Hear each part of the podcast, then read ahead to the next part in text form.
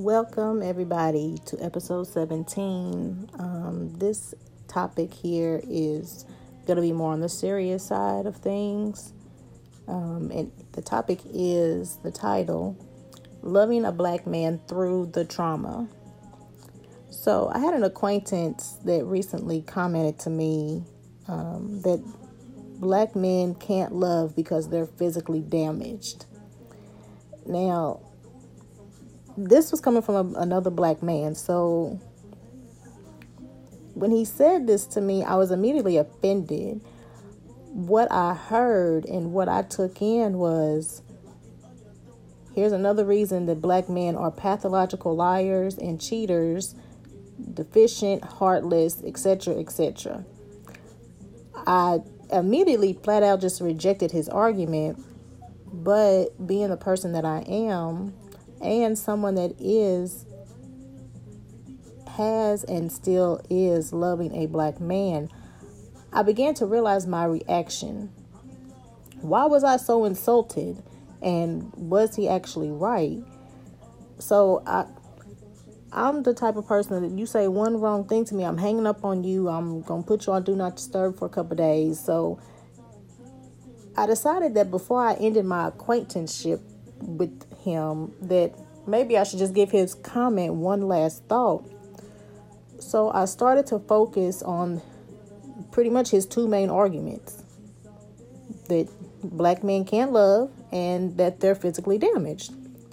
Well, first off, I know that black men can and do love. That's not debatable. It's not up for debate. It's not a back and forth thing. However, are the ways in which some of these black men love is it healthy? And you know it some of these men it could be healthier.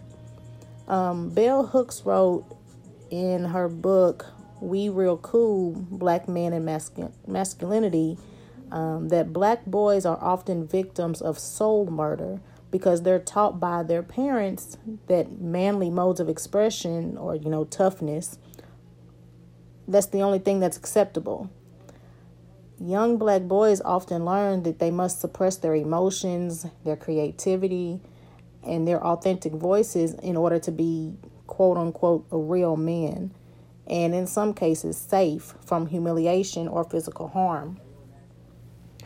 Um, black men have been denied access to the traditional means of manhood, and they're looked down upon for embracing alternative ways to express themselves.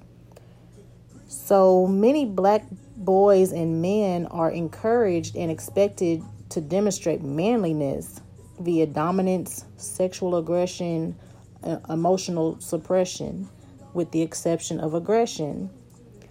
Many black men show their love from a distance by material means and sexual attention.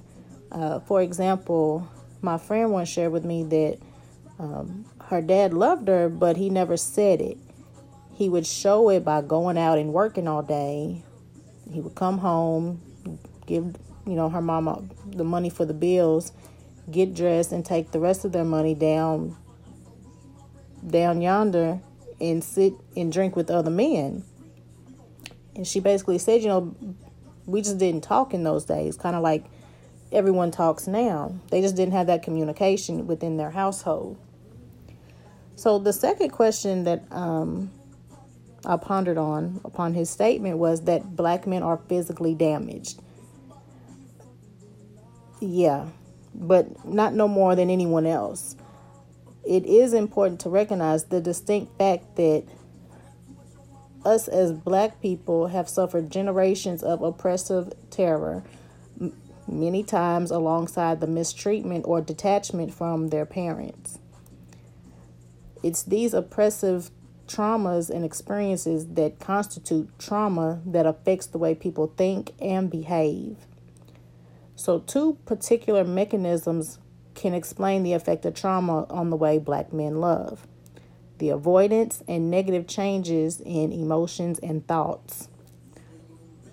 Avoidance can cause people to shun other people or situations that make them feel vulnerable. Negative changes in emotions and thoughts impact the way that people think about their future and relationships, and it dulls the positive emotions like love and joy. So, while it's true that some black men express their love through less than optimal methods and that some black men's mental health is tarnished by oppression, I still reject that notion and his statement that black men can't love. I know that because I mean I'm loved by black male friends and I give love to others every day. However, as black women, we often have to find ways to love outside of these paradigms. This requires creative imagination and the courage to be an outsider in a system that does not offer a reward for being so bold.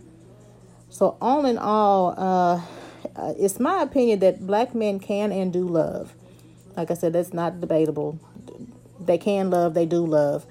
It's those that have yet to deal with their past traumas that need that extra nudge to help them to put down that toxic and that toxicity and pick up the growth and be able to grow and sustain in today's society.